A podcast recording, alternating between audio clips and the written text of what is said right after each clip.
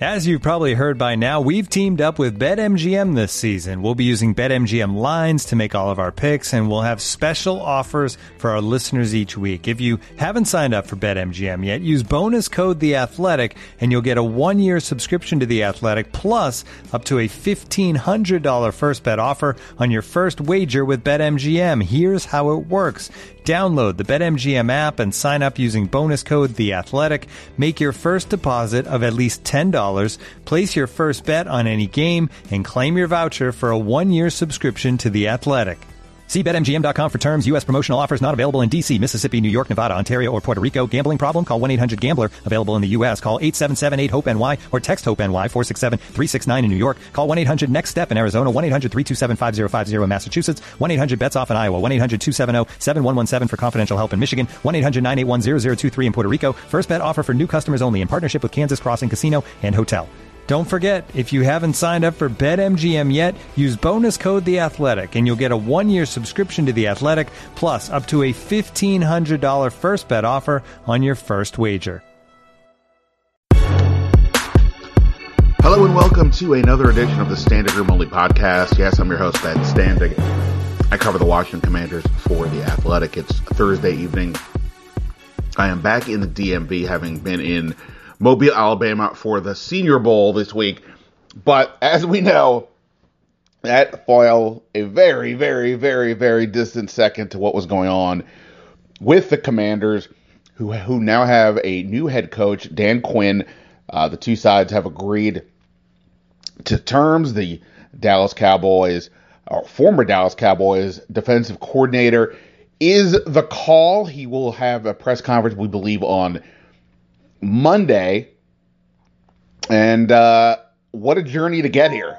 I mean, it was it was a it was a roller coaster ride to say the least. With Ben Johnson, uh, Mike Macdonald involved, uh, Adam Peters' first chance at making a GM hire. Quite the journey. So I'll talk about that in a moment.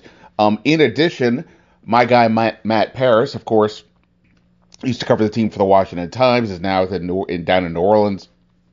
But he was in Mobile, so I uh, took advantage of him being there to discuss.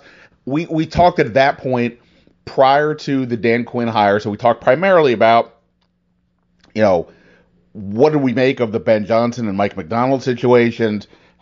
was Washington putting themselves in a bad spot? Also got Matt's view on sort of watching what happened at the end of the year from afar. So always a good conversation with Matt. So we'll get to that in a moment here on the podcast, which of course you can find on iTunes, Spotify, or anywhere you do your podcasting. Also, I will answer some of your questions. I asked for mail uh, for mailbag questions on Twitter today.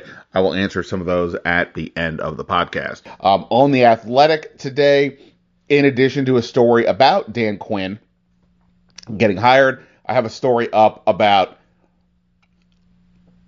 uh, the potential uh, coordinators that they could look at offense, defense, special teams, and which of the people currently on uh, the staff who maybe could stay. Uh, and I also threw in one special wrinkle, uh, one, one, one out of the box thought I had about somebody joining the the new staff. All right, so let's get to this here quickly. Um, uh, and by the way, apologies for not putting up more other other podcasts this week. Obviously, it's been a lot going on. The timing is just kind of weird at these events uh, because uh, you go to cover the game or the practices. Then by the time you get done, there's a short window to like, get like work done, writing or podcasting, because then the goal is to go out afterwards. And I don't mean that in like a hey, I'm gonna go party way, but part of the reason you go to these events is the whole league is there executives, coaches, agents, uh, others that were in the in the league, and you know, you, you, you, hey, introduce yourself, try to get to talk to them, try to see what information you know you can get, and obviously there weren't a lot of Washington people there. Uh, coaches were not there. Their front office, uh, Martin Mayhew was there. There were some, there were scouts there, of course, but not you know there were no um, main figures out and about. Adam Peters did make it down there on Wednesday, uh, and today uh, did see him at the event, but like in terms of just, um, you know, having that social time, you know, that didn't happen. But there was still a lot of opportunities to talk to people around the league. And so, anyway, my point is that I'm not complaining, but the days are long, but you also have to get up early to go to the practices, and it just became hard. But then when every day the story changed, right? Tuesday, Ben Johnson, he says, Nope, I'm staying. Well, that became a huge deal. What happened there? Um, Matt and I talked about that, and I, I, do want to talk about that more, and I will um, in, a, in a future podcast. But obviously, he tells them while they're on a plane flying to Detroit that he is out. Uh, I, I will just say that in talking to people around the league, independent of whether you know Washington, uh, you know, independent of what, whether anybody thinks of the what they ultimately did, people were kind of aghast at how Ben Johnson and his agent handled the situation. If you if you don't want to be a coach, fine, you know. But you know they're flying out to Detroit to talk to you. You sit in that meeting and you listen to them, and then when it's over, if you say, "Hey, look, I've listened to it, I've thought about it, and I don't want to do any of this," that's fine. But to to completely uh, to to not even sit there and have the meeting when they're coming, uh, I think a lot of people in the league are going to take a long, long time to consider. Or let me let me let me rephrase that. I think a lot of people in the league are going to really take a side-eye look at Ben Johnson the next time something comes up. Of course, you're going to consider the play, the the play calling, and the abilities that he that he possesses. But you know, there's a professionalism to the situation, and um, and it's not just him. You know, he's got an agent, and his agent's got a job to do, and um, the client let the agent do the job, and um, you know, if he's not interested in being a head coach, I don't think that's a that's not a negative. But between the fact that he may not be that guy, and then simultaneously to have rejected Washington and Seattle in that way, uh, I, think it took a lot of people back. So we'll see what happens with Ben Johnson in the future. I'm imagining that future will not have anything to do with Washington. Um, then the Mike Macdonald situation happened. I, I think that one's a little, a little more interesting. I do just think that Mike Macdonald, for me, it, it made perfect sense that he would go to Seattle. He's a defensive coach. Seattle's defensive talent is far superior to Washington's. Uh, he specifically did very well this year against teams in that sort of Shanahan offense, uh, including against the 49ers, a couple games against the Texans, and one in the including one in the playoffs against Bobby Slowik, uh, Mike McDaniel, and others. And he, uh, you know, the Ravens had the best defense in the league this year. So, you know, he's the youngest coach in the league now. We will see how he does, but I understand why he didn't go to um, Washington or why he picked Seattle. Which all leads to Dan Quinn. And the question that I know so many of you have is did Washington get its second or third choice here rather than what they really wanted? And it's a great question. Um, you know, first of all, with Dan Quinn, well, okay, I'll just say this. I, I don't, you know, it, when, when you talk to different people, you know, everybody's giving their spin, even if it's not view, even if it's not actual spin. They're just telling you what they think, either because they're directly involved or because they have a they you know they, they talk to people who are involved or they have a feeling or hey i think they should have done this therefore my explanation is going to lean in that direction. Or if somebody's defending anything that happened hey um, this is why i think you know this this occurred. I don't know that i think dan quinn was their number one target but i think the question is was this interview process real? Right?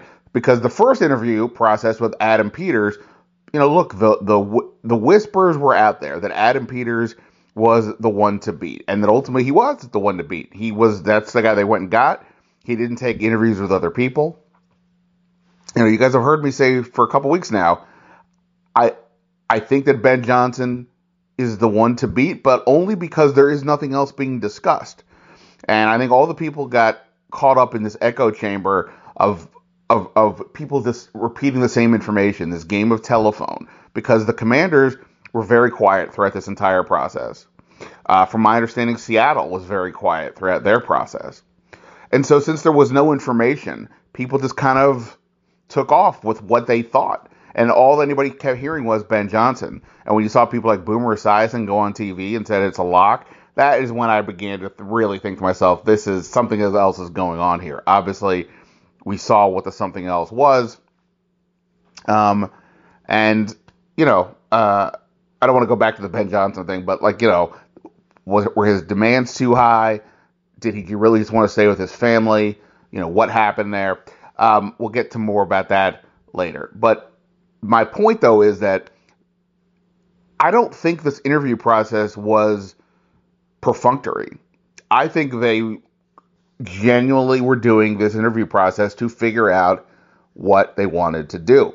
You know, this was the first one that Adam Peters has been in, right? In 2017, he goes to the Niners, but he was, you know, in the personnel department. He wasn't high up enough to be involved. And also, he got hired by Kyle Shanahan, who was a, a new coach then, or, you know, by John Lynch, you know, with Kyle Shanahan running the show. So he wasn't involved in that. This is the first time he has done this. And I know I was having people uh, te- text me today, hey, is uh, Adam Peters like in over his head? What's going on? I, you know, time will tell.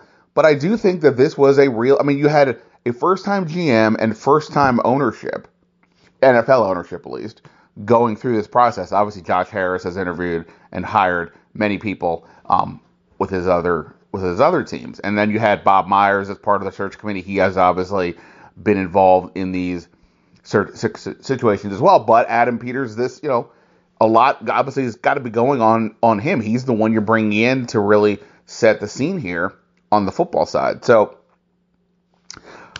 I think it was a le- a real process, and I think because of that, it allowed them to learn some good things about these candidates and maybe some things that made them rethink it. Now, in the case of Ben Johnson, I think he just the whole situation blew up before they had to make a decision. But I do think that, as a couple people said to me, that maybe they lucked out because if he's going to pull the Josh McDaniels, but in advance, right when Josh McDaniels leaves the Colts, uh, he, he he agrees to go to the Colts and says, "Nah, I get cold feet," and goes back to the Patriots. Uh, was that 2018?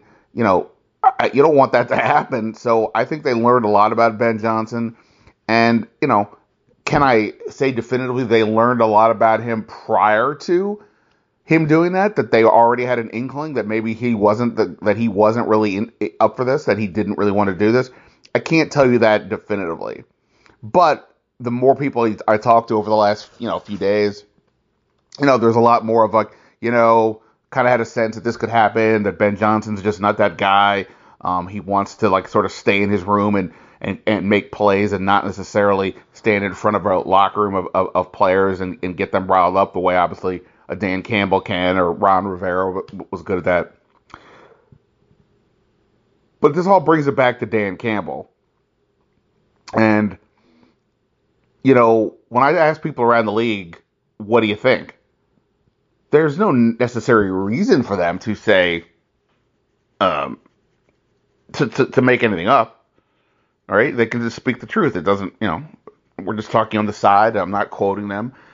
Uh, pretty much universally, everybody really seems to like the Dan Campbell hire, or or at least more specifically, they like Dan Campbell, the coach, the leader, and the person that he is. Um, you know, I've, I've seen everybody making these Ron Rivera comparisons, and it is kind of funny.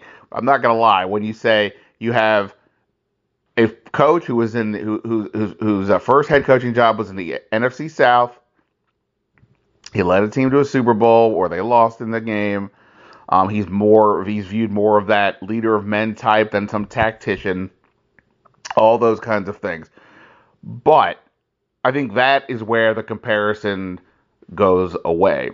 Um, you know, in talking to people who've been around Dan Quinn, either you know on the same staff or played for him, you know, there, there's this talk of the energy that he brings. There's this talk of, um, you know, just how he connects with his players. Look, from a coaching perspective, you know, Dallas was one of the bottom three, four, five defenses in the league the year before he got there. In the three years since, Dallas led the league in takeaways in 2021 and 2022. They've been this year they were a top five defense in, in numerous categories. Now, obviously, we all get what happened and why the perception has taken a big hit because of that terrible Green Bay loss in which uh, he, um, you know, I mean, the, the defense just got, Dallas defense got absolutely smoked. They lose 48 32, but they were trailing. Uh, uh, you know, Green Bay was winning, I should say, by, by 32 points. And, you know, it was another Shanahan offense. I, I saw a stat, I have not confirmed this, but a stat that said that uh, Dallas was 0 6 against Shanahan offenses in the three years. So we'll see. You know, I'm not I'm not saying it's a perfect hire, but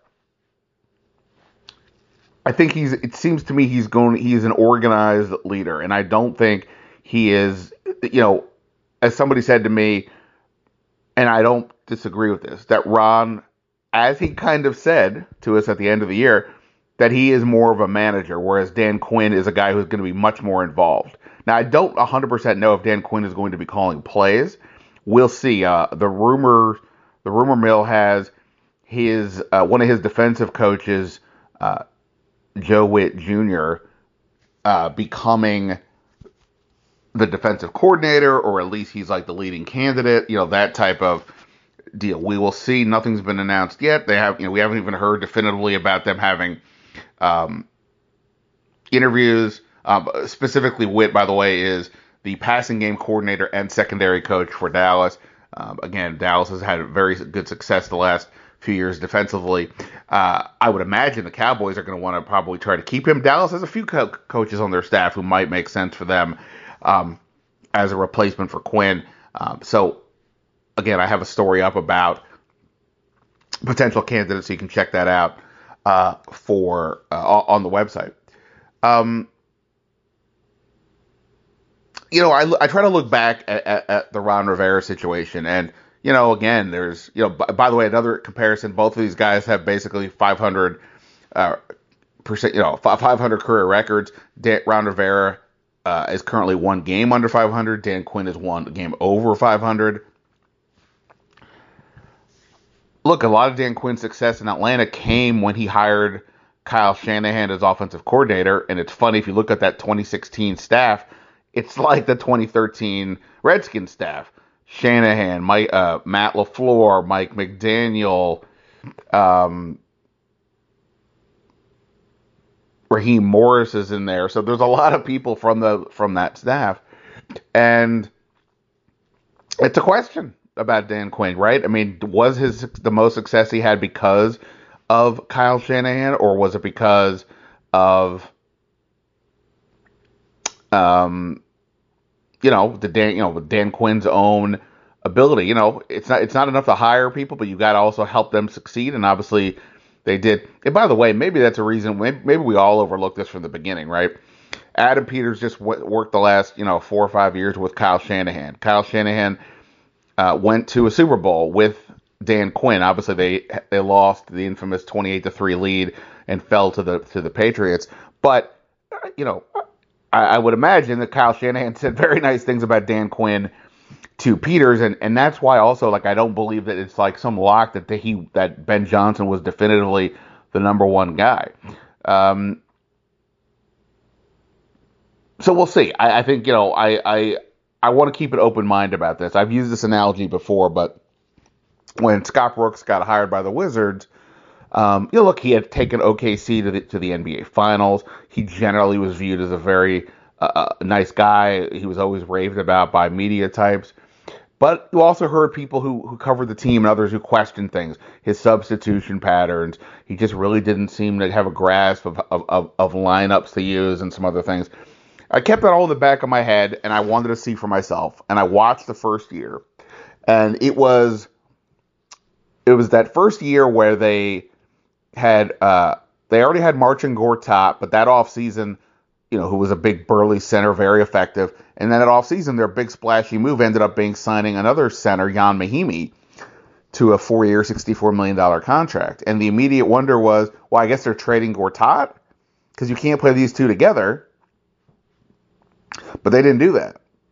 And it didn't make any sense to me as to what happened. But then early in the season, I was on the road – I was uh, they were playing Orlando, and for whatever the reason, I was like the only reporter talk uh, like local reporter talking to Brooks before the game.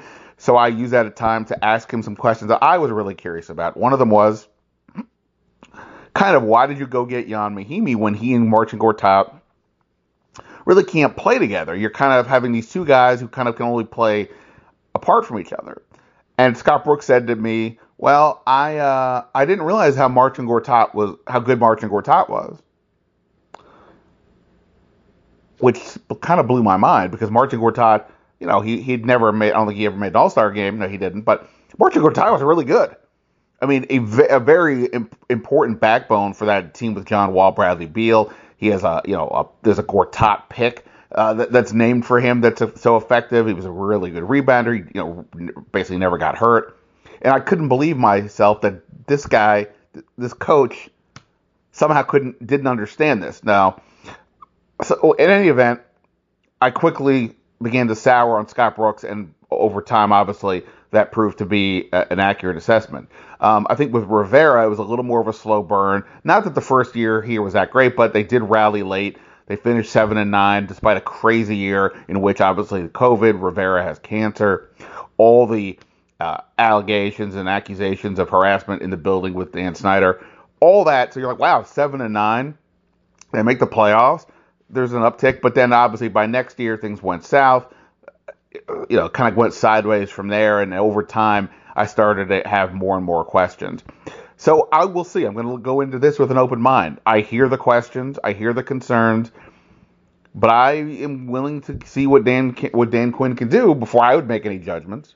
Um, and I think you know I'm not going to tell you what to do, but I would encourage that as well. Like I said, I've talked to enough people who really think that he's the kind of guy. You know, he's not going to do it alone. They're going to have to nail the number two pick with uh, if they take a quarterback or whatever they do with it, whether they trade it or take a quarterback or whatever, you've got to nail that, right? So uh, I, I, do believe um, that it's you know it's interesting enough, and and you know look, I, one thing I do wonder about this roster, I think we're all pretty down on the talent right now. What is it, what happens when a new coaching staff gets a hold of them? I mean, I, I you know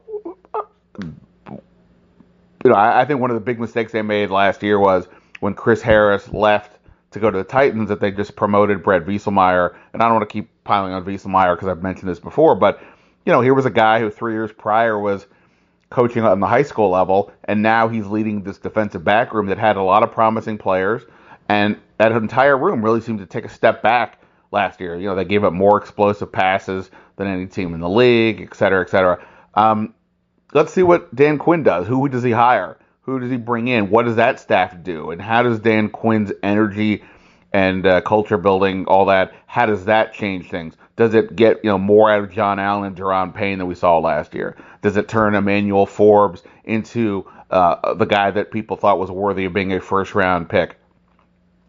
Um, you know, and kind of go from there. So uh, I'm willing to give him the benefit of the doubt um, you know, in in that regard, and we'll see. Uh, obviously, where things go. He's to have to make some big hires here coming up. Again, for the for the coordinator spots as well as the overall coaching staff. Uh, you know, that that's going to be a very, very, very big element uh, to all this, without a doubt. And here's a, here's another thing I was I've been thinking about. You know, we're all doing the same thing. I'm sure you at home are doing this as well. If you're interested in the idea of who would Dan Quinn bring on now that we know who it did Tim, who would he bring on as a coach, right, or as a, a, coordinator? And we do, we all play the same game because it's okay. Who does he know? Who on the Dallas staff would possibly be someone that that he might want to bring over? Who on his previous staffs, uh, wherever he's been, whether it was Seattle when they won Super Bowl, Atlanta, whatever it might be, and if we play that enough and he did all that, it would be very similar to what Ron Rivera did, right? Where Ron Rivera brings in the Commanders, they have all these coaches, right? But here's the difference for me. Even if Dan Quinn brought in every single coach, every coach he brings in is somebody he worked with. Adam Peters is there as well. And Adam Peters did not work with Dan Quinn. Adam Peters is a check on the whole system in ways that Ron Rivera never had one. Ron Rivera brought in Marty Hurney, who was his guy in Carolina you know, Martin Mayhew was technically the GM, but as you, you know, if you read my story, sort of putting a uh, a bow on this on the the Rivera era, you know, there was a lot of confusion in that front office that Marty Hurney ultimately sort of was given uh, had had the bigger voice, and uh, along with Rivera, who had the personnel say. My point is that all those people, to a degree, were beholden on Rivera in ways that this isn't the case. Adam Peters is part of the group that hired Dan Quinn. Uh, so again, I don't. We'll see ultimately what happens here with Dan Quinn in terms of who he brings in, but that is a big difference. Also, Dan Quinn is not calling personnel. I should have maybe led with that. Ron Rivera did. Dan Quinn is not doing that. Needless to say, a coach will have uh, an input, uh, you know, in, in what's going to transpire, but he's not doing that. Whereas Ron Rivera was. So you know, Dan Quinn should be able to just focus on football and not have to worry about all these other things, even if uh, some form of crises happen. You know, he has to deal with the players in the locker room and his staff, but other people in the building will be the ones focusing on how to whatever this hypothetical scenario is. So I, I would just say that I, you know, I understand for those who wanted them to get Ben Johnson specifically, or at least an offensive minded coach. I totally get that. I you know, I've heard all the reasonings. You know, if you have a really good offensive uh, coach, then you don't have to worry about replacing him every year. Versus if you have a defensive coach, then an offensive coordinator with success would you know leaves, and you have to replace him all the time. If there gets to a point where somebody wants to poach Dan Quinn's offensive coordinator, that means things went pretty well. And this is a place that, where things haven't gone pretty well in 20 years, right? So I'm not I, am not too worried about that. You know, John Harbaugh has replaced tons of different coordinators in Baltimore. They seem to keep chugging along. This is the deal. The the key is you've got to figure out. You got to set the culture. You know, I hate saying that, but you know, I'm trying to. You know what I mean. Set the tone. What does it mean to be a member of this organization? It's something that has been lacking here for years. Dan Snyder gutted that part of the of the of the roster very early on in his tenure when he got rid of Brian Mitchell and he sort of phased out Darrell Green. I mean, I, Darrell Green was getting up there, but kind of phased him out while he was still there and, you know, just replaced them with a bunch of mercenaries. And they're going to have to rebuild this roster in different ways and do it by, you know, setting the tone of what it means to uh, be a member of the Commanders. And I think Dan Quinn is very good for that. Again, we'll see what happens. Who are they going to bring in? for this coordinator, not just to run the offense, but help build up this young quarterback. Uh, assuming that you know that's what they do, or even if it's Sam Howell, right? I mean, how do you how do you make that work? I, I really do think it's going to be it's going to be interesting. And I and again I I, I saw people when, when when the delay was happening say new owner, but it's the same situation. Oh my God, it is not the same situation. It is not on any level. I'm not. That isn't to suggest that Harris and Adam Peters and Dan Quinn are going to all of a sudden, you know, be Joe Gibbs and uh, Jack Kent Cooke and Bobby Beathard. But it is to say that what they're doing is coming from a place of reasonable thoughts and actions, as opposed to, you know, complete frat party nonsense or whatever was happening over there, fantasy football uh, work from ownership and you know whoever was running the front office at that point. This isn't that, and I think they made a very adult decision to go with Dan Quinn. I think that if you, you just say a young hot shot is the way to go, it might be, but you know it's a huge risk, and this was a, a theme that was being discussed throughout this the last few days uh, who knows? I mean, it, if Ben Johnson is willing to walk away in the manner in which he did, how can you say he's the right person to definitively lead a bunch of people, a, bunch of men into action um, in this sport? I don't think you can make that claim. Now, Mike Macdonald didn't have these issues. He went through the interview process. He took the Seattle job after having a tremendous year leading the Ravens. Maybe it worked for him. None of us know with the with the uh, the retread coach to, to use the, the term, we have a little more information, and that is why people are a bit more scared about Dan Quinn, and I get it. People in the league could be very wrong, but people in the league believe that he is a good one, that Washington got a good one here. So we will see what happens. A lot more to discuss. Uh, we'll do that in the coming days. I'm going to hopefully have my guy Jon Machota, uh, my, the Cowboys insider for the Athletic, back on the podcast. To uh, he, he was on with me a week ago. If you want to look, go listen to that. But now that it's happened, get his view of more about what is a Dan Quinn defense. Uh, you know, what could we expect from him as a, as a leader for this team? Uh, possible people that he might bring over. Uh, I, I, don't know if Micah Parsons is going to join him or not, but uh, you know, we'll, we'll, see about that. Um, you know, I don't know how quickly the the interview process will go, and in turn, how quickly Dan Quinn will make decisions about certain coaches, even you know the ones on this staff. Um, eh, that's one thing. It's a little interesting to me.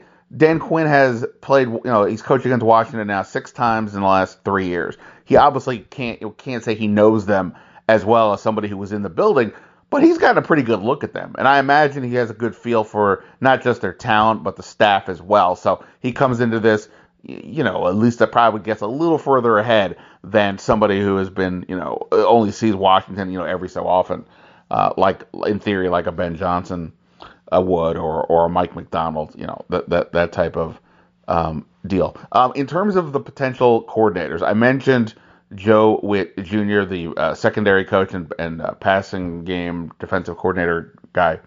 Um, on the offensive side, and again, I, I don't want to step on my story too much, but there was some news in the air today that Chip Kelly the current UCLA head coach. He he took Oregon to the national title game back in like what 2011. He then uh, went to the NFL, coached the Eagles for a couple years, coached San Francisco for a year. He's now again at UCLA. That there's been some talk that he and Dan Quinn may be hooking up wherever Dan Quinn was going to land. Obviously, it's here. And when I first started hearing about this, I was like, well, I don't know. I mean, seems kind of odd but a couple of and, and look, Chip Kelly's he's an innovative coach. He's a smart coach. He hasn't sniffed the same success that he had um, over a decade ago at Oregon. But he's always been one of those coaches where you're just where, where you can tell people are like, "Wow, what's he going to do now?" That's pretty interesting. So, why would what what what why would Chip Kelly, you know, why would you leave being a head coach to to come uh, to the NFL? Well, I think one, there's clearly a trend going on of more college coaches looking at the NFL, and I think in part is because the NFL, the, the college football world is nuts right now with the recruiting, but also the transfer portal. I think it's a lot to to deal with, and I think you know maybe even why say Nick Saban uh, retired. In any event, I spoke to some people about this Chip Kelly as the rumors were really building today, and I was told by one person who uh, you'll say is familiar with the situation is that he wasn't really sure why Chip Kelly was getting as much of attention as as it was. But then I spoke to somebody else um, and was told, "Hey, I think there's some legs to this Chip Kelly story." So you know, we'll see. It would be a very interesting. Chip Kelly's got a lot of run, you know, run heavy, creative run uh, plays. Uh, could that be something with the Jayden Daniels possibly going at number two? Is that something that could be intriguing? I, I, don't know. I'm not remotely saying he's the favorite or it's happening, but I, I, I just wanted to share what I had heard there uh, for sure. And by the way, I know I imagine some of you were wondering what about Eric Bieniemy. Um, I don't think Eric Bieniemy is is long for this staff. He does have one year left. He was uh, interviewed for the head coaching position. Uh, I, I, don't get the. I had never. I had not gotten the sense that he was a real candidate for that job. That you know they weren't looking at him in that regard. And look, obviously, statistically last year Washington wasn't particularly good. There were questions uh, about the relationship between Bieniemy and the players, uh, as we heard from training camp, and then more at the end of the year. So I think they were looking to move on. And he also hasn't really gotten any attention out there from other teams. The only interview that he's had, as far as I know, is the one with Washington. So uh, I don't believe Eric Bieniemy will be on the staff next year. However, I don't know what to think of his future. Uh, you know, does somebody bring him on in a different capacity? There are openings, you know, still openings out there for coordinators. Could something change? Maybe. But um, at the moment, I don't feel particularly great for his chances of getting a coordinator or higher job. But a lot more in the story about guys that I considered, um, including, like I said, one sort of a fun wild card that I threw in there. All right, I just realized I talked for over 30 minutes. Um, I'm going to do this. I'm going to make an executive decision here at the bottom of the, of the podcast. I'm going to hold my interview with Matt because I think I'm going to have another interview tomorrow, and maybe I can uh, put those out and give you guys a little extra, if not for uh, Friday, then for, for Monday, because obviously I need to make up some some podcasts here with you guys. That's that's the rule. I, I talk, you listen, and download and say nice things about the podcast on iTunes or uh, wherever you do your podcasting. Um, so I'm going to do that. I'm just going to call it here and we'll get back to Matt later on. So, yeah, I'm like Jimmy Kimmel saying, sorry, Matt Damon, we ran out of time. I'll have Matt's segment on later uh, for sure. But an eventful day here with the Commanders. Dan Quinn, the new head coach. Um, you know, look, I again, you go back to where this all started back in like late December. We start looking at lists and people were discussing it, and you know, in sort of the normal coach category, not Belichick, that's like a whole separate thing. Not even Jim Harbaugh, maybe not even Mike Vrabel.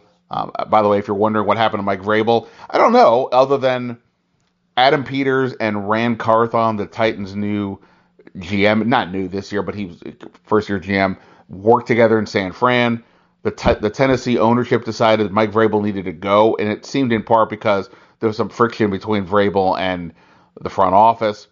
So they sided with the front office. I imagine if if that's accurate, then Adam Peters has heard probably some uh, negative things about a guy like Vrabel. Uh, and look who he it looks like he's getting shut out altogether. Um, and you know, I, have told you a long time. It doesn't. The Belichick thing never made any sense to me because, um, you know, the, Washington is looking for a long term play. Belichick is trying to catch Don Shula's record. It's the definition of a short term deal. I think one of the reasons Atlanta ultimately passed on the Belichick thing was how much they were going to have to make changes with their staff and who was having control and possibly for what uh, a shakeup and two years later you may have to start over uh, you know, so I think that that wasn't appealing to them and other teams as well, and I would imagine it wasn't appealing to Washington. I surely they had a discussion. Hey, what about Bill Belichick? He's arguably the greatest coach ever. Should we consider him?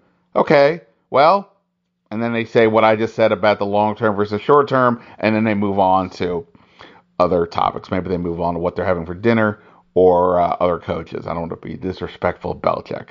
Great coach it is what it is at this time. Uh, by the way, as for the Senior Bowl, uh, obviously we'll, we'll, have a lot more to discuss. I, I was I did have a chance to talk to several players while I was there, including Patrick Paul, the younger brother, but a massive human being. Uh, the younger brother of uh, offensive lineman Chris Paul. Uh, Chris Paul was a seventh round pick. Patrick Paul, it looks like he could go pretty early in like day two of the draft. I don't, you know, we'll see if he has upside to go one. A very interesting young man. I did talk to him, and I'll probably eventually have something on that um, down the line. Uh, but there was, you know, I, I'll have some some guests on about the Senior Bowl and the draft to get you a better feel. As I said, day one, Ben Johnson distracted me from watching. Day two is Mike Macdonald, and then today, Dan Quinn gets hired as Commanders head coach. The journey begins now he's got to pick a staff. Then we talk free agency. Then we get to the draft. And then uh, we sit back and look and see where this team is at. All right. Uh, before we get out of here, I did ask on Twitter today, or X, to throw me some of your questions. I figured a lot of people had some comments and thoughts or, or wonders now. So I did want to answer a few of these uh, for sure. I, I probably can get to some more of these on uh, the next podcast. You guys did great here. Um,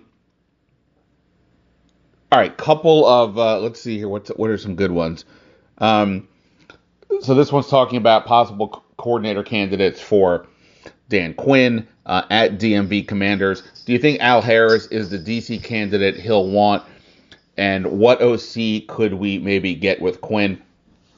So there's actually like three or four guys on Dallas that seem like possible options. I already talked before about um, Whitt and, and where that could possibly go, but there's a few, and Al Harris is one of them, a, a defensive back coach, former player. But we'll see. I think a lot, you know, I'm not going to underestimate Jerry Jones wanting to keep someone. Uh, so we'll see what he does there. But, um, you know, in terms of what OC could Quinn bring, it's sort of an interesting case. There really isn't anyone on Dallas that, that is like sort of a, even a borderline obvious candidate. Mike McCarthy calls the plays. He's the head coach. Brian Schottenheimer is the offensive coordinator. Now, I did include him on the list I put up on the website, but I, Brian Schottenheimer has a very spotty career, to say the least. So I don't see that being a real thing. But um, you know, I, depending on what his relationship with Quinn was, you know, I I, I, left it there. So I don't. I, mean, obviously, I there's a lot of potential candidates, but there wasn't like a ton of obvious names. And again, when he's when Atlanta, all the guys he was with are guys who are the head coaches now, Kyle Shanahan, LaFleur, uh, McDaniel, etc. So it's not like anybody obvious there to target. So um, yeah, it's going to be really interesting to see what he chooses to do um, with his staff. All right, uh, at Skins No Matter One, does this hire change their second pick in draft thinking? Uh, I'm going to say no. I don't think it really does um, at all, right? The um, again, first of all, Adam Peters has say over personnel, so I, I don't see how that matters. You know, the the idea that they had they would take a quarterback at two is what spurred on so much of the Ben Johnson conversation. Obviously, but it doesn't change the organizational needs. They're not all of a sudden going to draft a pass rusher at two. There really aren't any projected there anyway. But so no, I don't think it changes anything. I do wonder though if the offensive coordinator hire tells us anything. Um, you know, if you get uh, someone from you know West Coast system or someone where you know you've got you know wants more RPOs or more run heavy kind of a situation, could that change things? But no, I don't think it changes the idea that they would take a quarterback at two. But again, let's see what happens here with who they actually hire uh, at Josh Linwood. What is the ETA on the introductory press conference for Dan Quinn? Again, my understanding is Monday. It is Super Bowl week. The league typically doesn't want teams, you know, sort of hogging up uh, the conversation over the big game. So uh, they Monday get it done, get started, and then go from there. Also, which player do you think benefits the most from this hiring? I, I kind of, you know, I, I kind of wonder if it's not the two tackles, John Allen and Daron Payne. You know, look, obviously neither one of them had the, a Pro Bowl caliber year. Payne's sack numbers were way off uh, from where they were the year before. You know, if Dan Quinn is the leader, the culture guy that people talk about, you know, then he should be able to get more out of them. And look, Dallas's defense has been tremendous the last uh, you know three years. So you know, I you know I could maybe guess Jamin Davis. Could there be some more extra? You know, could, could this be a coach that, that is able to sort of you know tap into that athleticism and, and, and get more out of it? Perhaps you know, um, you know, are, are there are there guys in the secondary who again you know sort of took a step back last year who are going to benefit? We'll see. But uh, you know, I, I, would probably just say John Allen, Daron Payne for now. Um, at DC Sports underscore talk. When's the first 2024 Standig mock draft coming out? Man, I tell you what, um, I'd be lying if I said it's coming out anytime soon. I, you know, all this whole situation with the coaching and, and the GM has really set me back in terms of any kind of prep. You know, this last whole month, I would normally start in on my own work, and it's just really been hard to do. I mean, the being at the Senior Bowl helped me a little bit for sure, but uh, I got a ways to go. So um, I'm looking forward to getting past a couple of these co- coordinator hires and then diving into the draft and free agency. Uh, at well, so Carlos Espinoza asks, since Anthony Weaver is the D line coach in Baltimore, would he be a good fit for D for DC and DC, considering that Quinn is a defensive guy and can oversee the defense. Um, okay, so Anthony Weaver was one of the, you know, basically final candidates, right? You had Quinn, you had Anthony Weaver, and you had Lions defensive coordinator Aaron Glenn. They also had talked to Eric Bieniemy. I don't know. It was hard for me to see that Weaver would be the guy. Um, you know, he has been a DC before with the, with the Texans, and it was pretty much a disaster. Again, a, a lot of people say a lot of good things about him. He's part of this Ravens defense, but um, I don't know. The only way maybe he could be the DC or somebody like that would be because Dan Quinn is there. I don't know if Dan Quinn's going to have the play calling, but like you have sort of that natural overseer there. Whereas like if it's you know an offensive coach, maybe that's a little more complicated. But you know, at the moment, I'm guessing it's going to be one of the Dallas uh, coaches uh, that would come over. Uh, let me see if I got one more here. Uh-huh. Uh, a lot of people are just asking about the OC at Skins no matter. Oh, another one at Skins no matter one. I need a little list of OC possible hires you like and who they like. Well, okay, I'll, I'll, I'll just spoil some of this story. Um, this isn't. I'm not saying who they like per se, but I already mentioned the Chip Kelly thing. Uh, two guys in San Francisco, uh, Brian Griese, quarterback coach, and Clint Kubiak, who's uh, you know part of the passing game offense. He was a OC one year with the Vikings in 2018. Um, Rick Spielman was the Vikings GM. Then he's part of the search committee now. Uh, Kubiak's gotten interviewed. Both of these guys have gotten interviews with the with the Saints, and you know people want coaches off that whole Shanahan and McVay situation. So that's where these guys would come in. I, have been intrigued by Brian Griese this whole time, but I was kind of intrigued in the sense of like, if you were going to have a Ben Johnson type guy, then maybe Griese is the OC, non-play caller, but he's helping you develop your quarterback. He did that with the 49ers, but um,